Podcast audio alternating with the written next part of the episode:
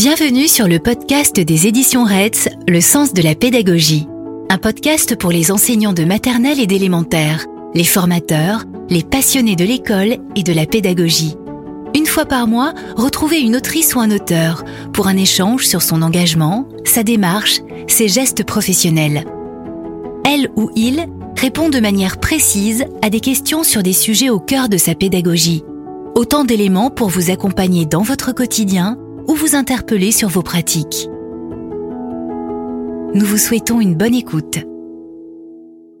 Bonjour Dominique Avillon. Bonjour. Vous êtes euh, professeur agrégé d'éducation musicale et chant choral et docteur en sciences de l'éducation et vous enseignez à l'INSPE de Limoges.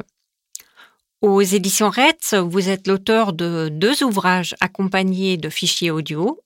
Pour les cycles 2 et 3, il y a voix, son, écoute et chanter et faire chanter. Il y a plusieurs thématiques euh, qui vous passionnent. Il y a par exemple la voix de l'enseignant comme outil professionnel euh, qu'il faut chouchouter et aussi entraîner.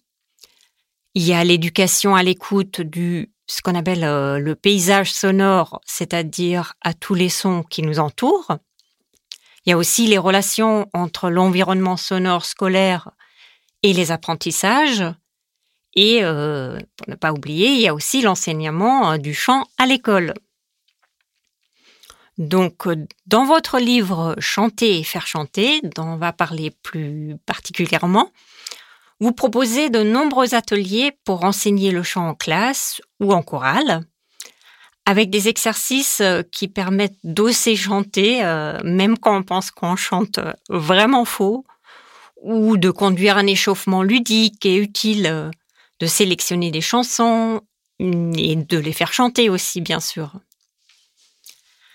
Alors, Dominique, euh, dites-moi, est-ce qu'on peut apprendre à chanter euh, et voire même à enseigner le chant quand on pense euh, chanter comme une casserole?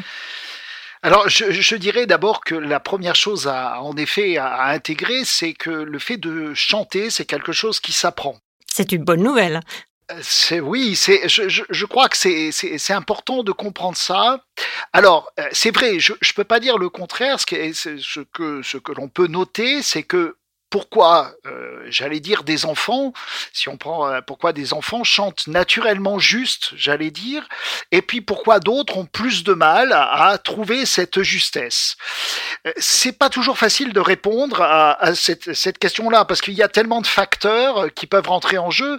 C'est évident qu'un enfant qui a sans doute l'habitude d'écouter de la musique depuis son plus jeune âge a sans doute un avantage, mais je dirais que c'est la même chose pour un sportif. Je veux dire un enfant qui euh, a l'habitude de faire euh, du sport euh, avec ses parents depuis le plus jeune âge, forcément va développer cette qualité-là. Et je, crois qu'il en est de même pour le chant. alors il y a aussi par rapport à, la voix, il y a aussi pas mal de représentations qui traînent, j'allais dire, dans l'opinion publique. C'est que si je, chante faux, on reviendra sur cette expression que j'aime pas trop, mais si je chante faux, c'est que je n'ai pas d'oreille. Alors, ce qu'il faut comprendre, c'est que non, c'est absolument faux comme euh, euh, comme affirmation parce que ce sont deux choses différentes.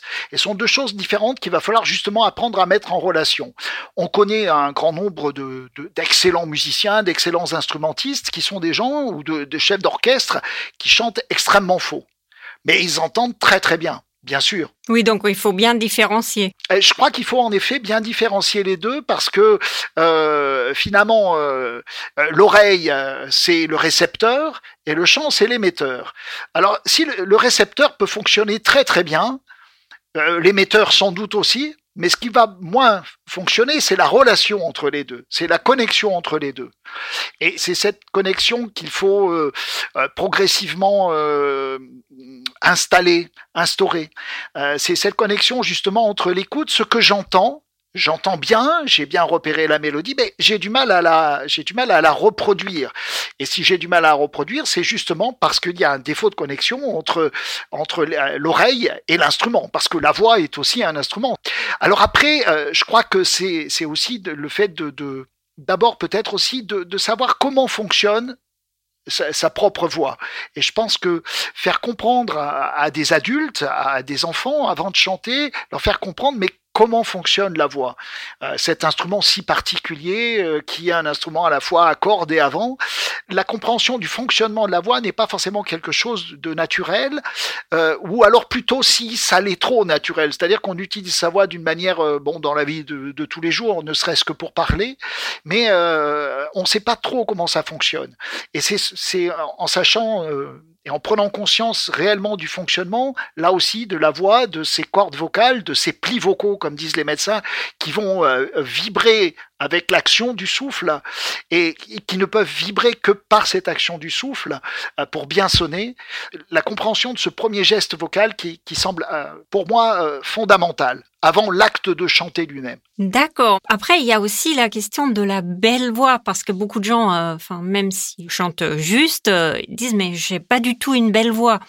Alors oui, qu'est-ce que c'est qu'une belle voix? Là aussi, c'est une grande question. J'ai pas vraiment de réponse à apporter. La seule chose que je puisse dire, c'est que on sait très bien que le, paysage vocal, si, je peux employer cette expression, est extrêmement varié et que euh, si on écoute des voix de chanteurs autour de nous dans différents styles et différents genres, ils ont tous d'une part des, voix différentes bien sûr, mais l'utilisation de la voix, l'esthétique vocale est complètement différente.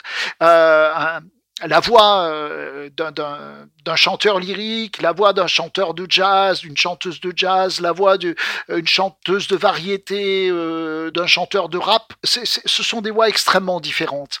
Et j'ai du mal à dire, euh, est-ce qu'il y a vraiment une belle voix? Il y a des voix qui sont expressives, c'est-à-dire ce qu'on attend d'abord d'une voix, c'est d'être vraiment expressive. Et puis, si on se replonge dans la classe, c'est un peu la même chose. Je crois que va s'installer entre l'enseignant et, les élèves une sorte de relation aussi euh, d'affect. Et cette relation d'affect va faire que, euh, j'allais dire, les défauts vocaux de leur enseignant vont être gommés par justement cette dimension d'affect. Et je crois que euh, la, première chose, c'est de ne pas penser qu'on a une belle voix. L'important, c'est d'avoir sa propre voix et que sa propre voix, on l'utilise bien pour être le plus expressif possible. Voilà, ça, ça, ça me semble assez fondamental. D'accord. Et vous dites aussi que la meilleure formation vocale, c'est sans aucun doute le chant choral. Est-ce que c'est effectivement en relation avec ce que vous venez de dire ou est-ce qu'il y a encore des explications euh, supplémentaires euh? Alors, euh, le chant choral, oui, c'est-à-dire d'abord Bon, je crois qu'il faut, faut, le dire, quand on a la crainte de chanter, chanter seul, c'est pas forcément une action qui est immédiate, qui est facile, voilà.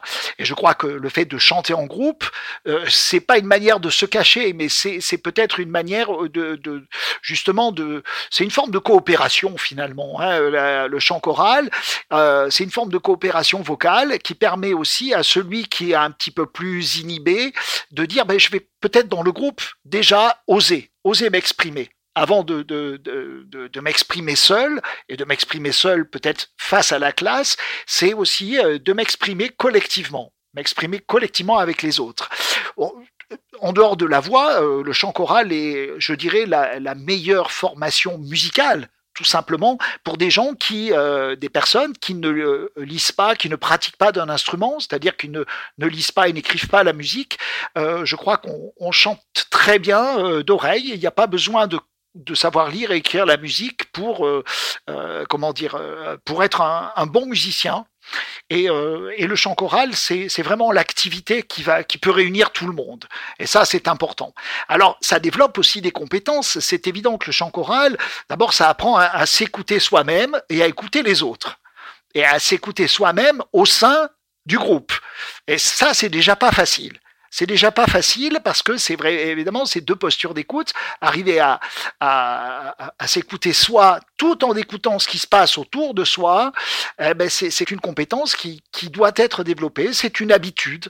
Hein, c'est une habitude à prendre, mais c'est euh, euh finalement euh, là aussi, je, je, dirais que ça fait, ça fait partie de, de, de ce qui va en placer la voix Hein.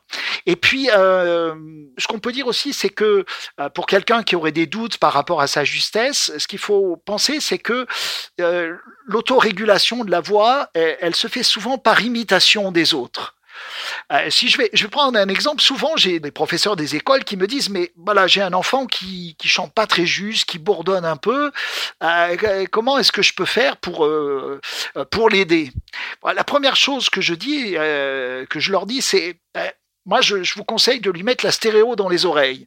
Je veux dire par là, je m'explique, je veux dire par là que c'est de placer cet enfant qui a peut-être du mal justement à, faire la connexion justement entre ce qu'il entend, entre l'écoute et, la voix, c'est de le mettre entre deux élèves qui, eux, n'ont pas de, de soucis. Et souvent, souvent, je m'aperçois dans la pratique que euh, cette, euh, il y a une autocorrection, il y a une autoremédiation euh, vocale qui s'établit ne serait-ce qu'en écoutant et en essayant d'imiter les autres. D'accord, donc ça fonctionne très bien en, en groupe. Ça, oui, euh, fonctionne. Euh, alors euh, là aussi, bien sûr, en général, ça fonctionne très bien. Ça peut prendre plus ou moins de temps. C'est un petit peu complexe parce que là aussi, il n'y a pas de, règle absolue dans ce domaine-là. c'est pas non plus infaillible, mais en général, ça a tendance à bien marcher. L'imitation, euh, l'autorégulation vocale dans le groupe, euh, en général, ça fonctionne bien. C'est pour ça que je parlais de coopération tout à l'heure, hein, d'entraide et de coopération. C'est une euh, vraiment le, le, groupe choral ou le groupe classe qui chante, c'est vraiment une mise en œuvre de la coopération qui est, qui est formidable. Bah merci. Alors si, en tant qu'enseignant, maintenant j'ai décidé de franchir le cap et que je vais enseigner des chansons avec euh, à ma classe, euh, sur quels critères est-ce qu'on pourrait s'appuyer pour bien sélectionner ces chansons? Alors là, là les critères, je, je, dirais que les critères sont nombreux. Je vais, je vais peut-être que je, bon, enfin le, le premier critère me semble-t-il, c'est d'abord, euh, euh c'est d'abord dans une chanson, pour moi, c'est d'abord le texte. Alors, c'est un musicien qui vous parle, mais je dirais qu'une chanson, c'est quand même, il y a quand même une double dimension, euh, qui est une dimension que j'appellerais moi poétique. Euh, ce sont les paroles. Euh, c'est un texte euh, qui est un texte, euh, j'oserais dire pertinent. Hein, qui est un texte qui soit, ouais, le mot de poétique me plaît bien, ça, ça me semble important, et qui est aussi une mélodie qui soit à la fois aussi donc texte intéressant et une mélodie aussi euh, assez chantante qui que, que l'on peut s'approprier facilement, qu'on a envie de, j'allais dire, de siffloter ou de fredonner. Euh, et, je crois que ce qui est important aussi, c'est justement cette, ce que j'appelle moi l'autonomie de cette, de, de, cette chanson, c'est-à-dire que on s'aperçoit euh, très souvent euh, dans de nombreuses chansons euh, contemporaines que euh, une grosse part de, de du chant ou de la chanson repose sur l'arrangement, c'est-à-dire sur, sur l'accompagnement. Et si on retire cet accompagnement, si tout d'un coup on retire cet accompagnement euh, et qu'on écoute la mélodie seule, ben, la chanson perd de, un petit peu de son intérêt. Donc ça veut dire que si on choisit ce type de chansons, il faut absolument les chanter avec, euh, avec un accompagnement qui soit, euh, euh, voilà, avec un, un, playback ou un karaoké qui soit, comment dire, très, qui, qui, soit très bien, très bien orchestré comme je pense en tant que musicien que apprendre ou enseigner un chant, transmettre un chant, ça doit d'abord se faire a cappella, c'est-à-dire ça doit se faire sans accompagnement. Et je crois que ce qui est intéressant pour l'enfant, c'est que euh, choisir ce que j'appelle une mélodie autonome, c'est-à-dire que le chant, même s'il n'y a pas d'accompagnement, la mélodie se retient, et, euh, il y a un texte, une mélodie qui fusionnent ensemble et qui se retiennent très facilement. Vous savez, il n'y a pas de, y a on s'aperçoit quand un, une chanson est bien choisie que euh, c'est quand on entend les élèves, quand ils sortent de la salle de classe, qu'ils continuent à chanter la meilleure preuve. Euh, euh, je crois que c'est un excellent critère, en effet. C'est un excellent critère. Voilà. Alors, je, ne, il n'y a aucune, euh, aucun dénigrement pour la variété contemporaine ou pour certaines chansons, mais c'est vrai que si on écoute aujourd'hui certains types de chansons, si on s'aperçoit qu'on les, on les prive de leur accompagnement, chanter a cappella comme ça, sans accompagnement, elles ont perdu toute leur, non pas tout leur intérêt, mais elles ont perdu une, grande part de leur dimension. Et ça, c'est plus compliqué, surtout si on veut faire travailler euh, ce que j'appelle a cappella, puisque l'apprentissage d'un chant, en général, si on veut faire un bon apprentissage, il faut d'abord, c'est par euh, répétition, euh, par imitation du modèle de l'enseignant. Donc l'enseignant chante une phrase et les élèves, les élèves par imitation la répètent. On fait des et, ensuite on recolle les phrases. Donc c'est c'est finalement c'est une espèce de, de pulse. Hein, on reconstitue la chanson ce qui permet de corriger vraiment. Voilà. L'inconvénient d'apprendre directement sur un, euh, comment dire, sur un, enregistrement, euh, c'est de tout apprendre par une espèce euh, d'imprégnation, par écoute successive, mais qui fait que souvent il y a des, comment dire, il y a des erreurs qui sont enregistrées et qu'on a du mal à corriger. Voilà, que l'enseignant va avoir du mal à corriger. D'accord. Du coup, vous répondez déjà en partie à ma question suivante. C'est si on devait dire à l'enseignant euh, quelles sont les grandes étapes euh, de la transmission d'un chant? Donc, vous avez déjà parlé du, texte à choisir, euh, qu'il ait une mélodie autonome. vous avez déjà parti de l'apprentissage a cappella. Est-ce qu'il y a d'autres conseils que vous pouvez donner alors, je, crois que le, premier conseil, c'est oui, parce que bon là, c'est vrai que euh, euh, j'ai déjà abordé un certain nombre de points, mais il y a un point important que je n'ai pas abordé, c'est en fait la préparation, la préparation d'un chant, parce que en fait, pour transmettre un chant, ça paraît très logique, mais il faut d'abord l'apprendre soi-même. Et, donc, c'est cette phase d'auto-apprentissage euh, que l'on fait chez soi qui semble assez importante. Alors, Comment, apprendre un chant? On lit pas la musique, on joue pas d'un instrument, on lit pas une partition. Bah, évidemment, euh, c'est une transmission. C'est, j'allais dire, ça repose sur les lois de la transmission orale. Transmission orale, on écoute et on essaye justement par un imprégnation d'apprendre ce chant. C'est-à-dire qu'en fait, souvent, euh, le professeur des écoles, euh, il, part d'un enregistrement et à partir de cette, une fois qu'il a choisi la chanson qui lui convenait par rapport à son travail, par rapport à sa thématique euh, de travail, il, va falloir qu'il s'en imprègne. Donc, il va, il va s'en imprégner justement peut-être par écoute, sûrement même par écoute successive. Il va chanter avec l'enregistrement, il va chanter plusieurs fois et Bon, mais seulement, ça ne suffit pas pour savoir si un chant est vraiment bien intégré, vraiment bien appris. À un moment, il faut se jeter à l'eau et se dire, une fois que je l'ai chanté un certain nombre de fois avec l'enregistrement, c'est se dire maintenant, est-ce que moi, je suis capable de le chanter sans l'enregistrement. Et c'est justement progressivement se détacher de l'enregistrement pour arriver à se dire, tiens, mais je suis capable de le chanter a cappella, je suis capable de le chanter seul, sans le support de l'enregistrement. Et si je suis capable de, faire ça, ça veut dire que j'ai bien intégré, que j'ai déjà bien appris le chant et que peut-être je commence maintenant à pouvoir me, poser la question et de se dire, bah oui, maintenant je vais pouvoir le transmettre parce que j'ai l'impression vraiment de la, de l'avoir bien mémorisé, de me sentir à l'aise avec. Alors après, il y a, une autre étape qui est importante, c'est, pour le transmettre aux élèves. Voilà, c'est ce que j'allais demander euh, une fois que l'enseignant maintenant est préparé. Euh, commence la transmission.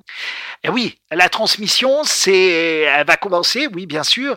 Et comme je disais tout à l'heure, c'est une transmission en fait qui se fait ce que j'appelle par fragmentation du champ. C'est-à-dire que ce que l'enseignant doit préparer aussi, c'est envisager les, cette fragmentation, phrase par phrase, ou membre de phrase par membre de phrase, qui vont lui permettre de dire, je vais d'abord chanter cette phrase, les élèves vont la répéter, puis je vais chanter cette autre phrase, les élèves vont répéter, et ensuite je vais recoller ces phrases l'une à la suite de l'autre, et progressivement reconstituer ce que j'appelais un pulse, hein, en fait, euh, tout à l'heure, euh, mettre bout à bout chaque pièce.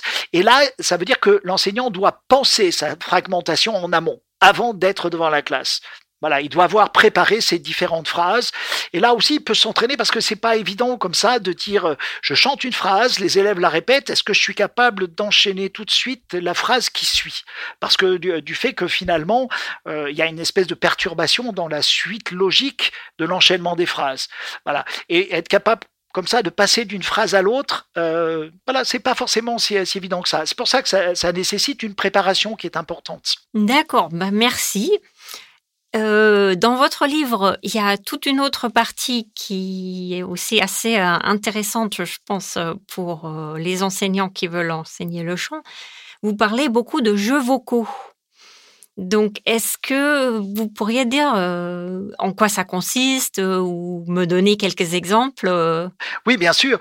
Alors, qu'est-ce qu'on appelle un, jeu vocal? Alors, d'abord, on va rendre à César ce qui est à César, on va rendre à Guy Rebel ce qui est au compositeur Guy Rebel, qui est à l'origine de, ces jeux vocaux. Guy Rebel est un compositeur euh, de musique électroacoustique, c'est-à-dire qu'il a l'habitude de travailler non pas avec des notes, de, composer des musiques avec des notes, mais plutôt de composer des, musiques euh, en studio avec des sons, ce qu'on appelle des musiques électroacoustiques, euh, qui sont le résultat de captations sonores, d'un mélange de sons électroniques, mais qui sont retravaillés, remixés. Voilà.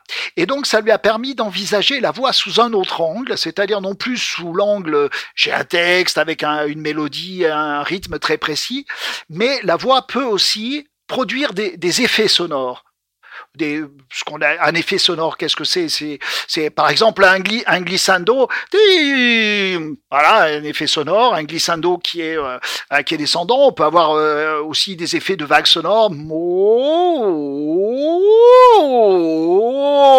Voilà. Ou alors ça peut être voilà. Ça, ce qu'on appelle, ce sont des jeux vocaux, c'est-à-dire qu'ils ne reposent pas sur euh, euh, la logique d'un texte, mais qui reposent sur une expression vocale beaucoup plus spontanée, euh, très très ludique en soi, mais qui est intéressante. C'est une porte ouverte, j'allais dire, à l'improvisation. Alors, l'avantage de ces jeux vocaux, ils ont plusieurs avantages. D'abord, on peut les utiliser pour réchauffer la voix.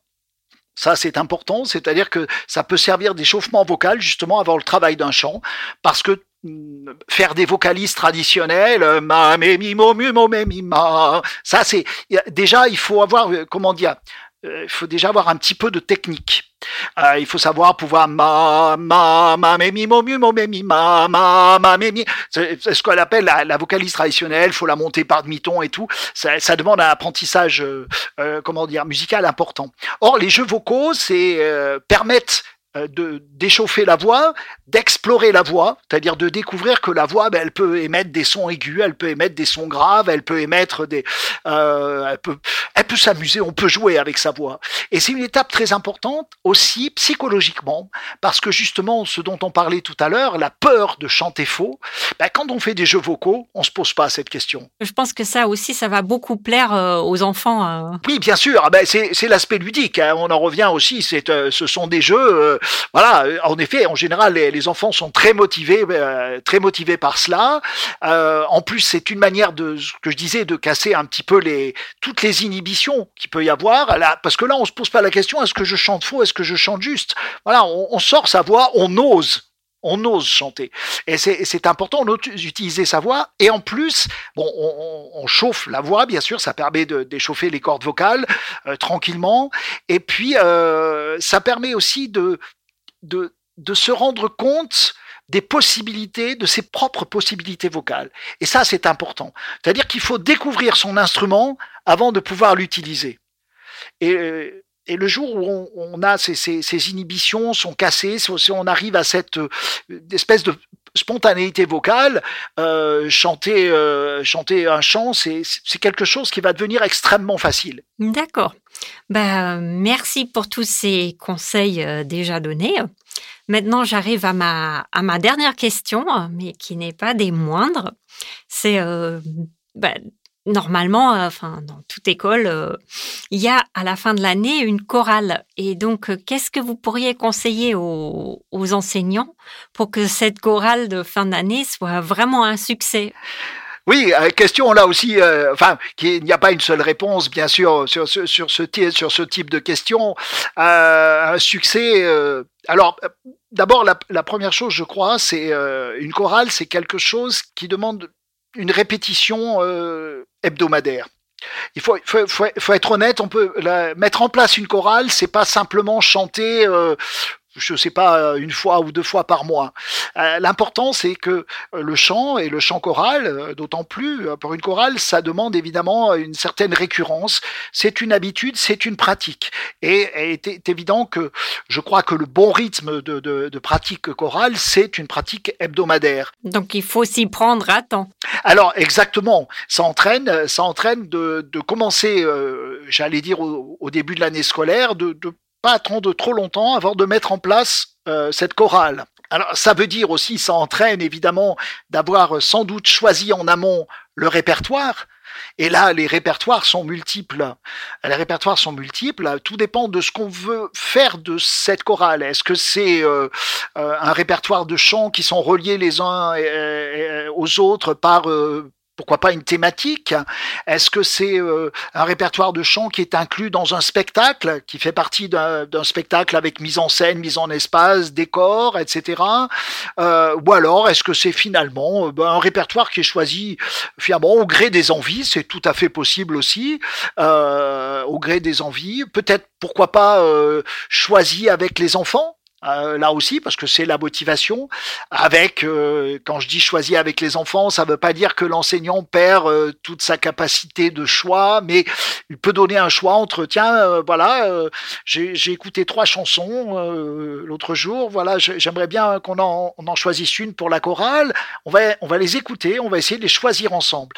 C'est-à-dire que, évidemment, l'enseignant a effectué sans doute un pré-choix pour éviter peut-être certaines, je ne sais pas, euh, certaines propositions plus complexes. Bah, c'est évident que dans un, chant aujourd'hui, euh, euh, comme je disais tout à l'heure, le sens des paroles est, important. Je crois qu'on peut pas faire chanter, on le sait très bien, n'importe quel texte, notamment à des enfants. Là, c'est plus un problème de vraiment de musique, mais c'est plutôt un problème qui est lié, qui est lié aux, paroles et, au texte lui-même. Alors après, la, la chose qui est important, je crois, c'est euh, donc qui est cette répétition hebdomadaire. Alors tout va dépendre, ça dépend là aussi des, configurations des, différentes écoles. Euh, la chorale peut être assurée par un seul enseignant parce qu'ils se sentent plus à l'aise. Donc bon, là, ça pose pas de problème, c'est toujours le même enseignant qui va faire travailler la chorale. Là où c'est plus compliqué, c'est qu'une chorale pourrait très bien être dirigée par euh, par plusieurs enseignants qui s'investissent dans la chorale. Ce qui est important, je crois, c'est que euh, de ne pas changer de chef de chœur sur un même chant. C'est-à-dire que euh, s'il y a par exemple trois enseignants qui font travailler le répertoire et qui vont euh, s'occuper de la chorale en alternance, ils ont chacun leur répertoire et ils conservent leur répertoire. Parce que euh, c'est évident que dans un apprentissage, dans une transmission, il y a des habitudes qui se créent, des habitudes expressives, des habitudes sur le, le, tempo du chant, sur la manière de chanter, etc. Et il vaut mieux pour assurer la solidité en fait du spectacle de fin d'année et la solidité de la mémorisation des chants, il vaut mieux que ça soit toujours le même chef de chœur ou, la même chef de chœur qui assure la direction du même répertoire. Ça, ça me semble être, être vraiment très très important. Alors après, il faut une certaine continuité. Oui, parce que euh, le fait de, sur un même chant, de changer de chef de chœur, ça sera, il y aura forcément des habitudes un peu différentes. Prendre le même tempo, avoir les ralentis au même endroit, euh, le, même type d'expression. Forcément, d'un individu à l'autre, certaines choses vont changer. D'ailleurs, sur des chœurs euh, plus expérimentés, c'est un petit peu la même chose. Il faut éviter de, je pense que c'est c'est intéressant de, de garder pour avoir cette stabilité du, du, chef de chœur et, et qui va toujours demander les mêmes, euh, comment dire, euh, qui va avoir toujours les mêmes exigences. Voilà. Et ça, euh, c'est important. L'enfant, il, peut très vite être, le cœur, la chorale peut très vite déstabiliser si tout d'un coup sur un même chant, le chef de chœur demande autre chose, va aller plus lentement, ralentit à tel endroit alors que l'autre chef de chœur ne ralentissait pas. Voilà, ça demande une capacité d'adaptation qui est, très complexe. Donc oui, garder le même chef de chœur pour le même répertoire. Ça me semble être, aussi un bon conseil. Et puis, le conseil ultime, je dirais que c'est prendre plaisir. Ce qui est important, c'est que aussi bien celui qui fait chanter, le chef de chœur, que les enfants, euh, la vraie motivation, elle vient du plaisir qu'on que vont prendre les enfants Hein. Bon, il y a aussi évidemment le spectacle de fin d'année qui est une motivation en soi déjà. Hein, euh, le fait de se produire euh, devant les parents, devant d'autres, euh, c'est aussi aussi un moment très important hein, de la vie de la de la vie de l'école, c'est sûr. Bon, merci beaucoup Dominique pour tous ces conseils. Je pense que rien à entendre ces bons conseils. on a déjà plaisir à, à chanter et à apprendre les chansons. D'ailleurs, nos auditeurs pourront trouver d'autres conseils, enfin, outre ceux déjà donnés euh, dans votre livre qui est très riche. Et nous, nous avons plaisir de vous retrouver dans un autre podcast, toujours avec Dominique Abellion, dédié à la préservation de la voix de l'enseignant. Merci à vous. Merci beaucoup. Hein. Nous vous remercions d'avoir écouté notre podcast Le sens de la pédagogie. Si vous avez aimé, n'hésitez pas à en parler autour de vous, à le noter et à mettre des commentaires. Retrouvez tous les épisodes sur le site des éditions Retz, Apple Podcast, Deezer, Spotify ou Podcast Addict. À bientôt!